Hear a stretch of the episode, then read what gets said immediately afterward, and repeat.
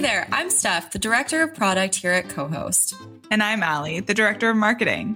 We're here to tell you about the amazing benefits of Co-Host, starting with our in-app transcription tool, which you're touring right now. To start off, Co-Host transcription tool was built for two key reasons: discoverability and accessibility.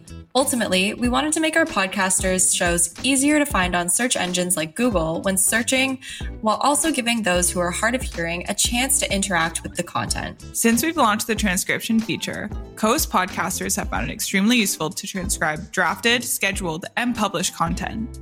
We've also had our podcasters tell us that when published, it helps boost the downloads of their show.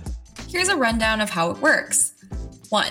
Add an audio file to Co-Host by creating an episode and either saving it as a draft, scheduling it for later, or publishing it. Then, number 2. As soon as you create an episode in whichever form you choose, you will see it automatically added to your transcription library. Then, you can choose to transcribe the file, edit it, and publish it, either to a Co-Host website or download it as a Word doc so you can add it to an external site or use it in your production process.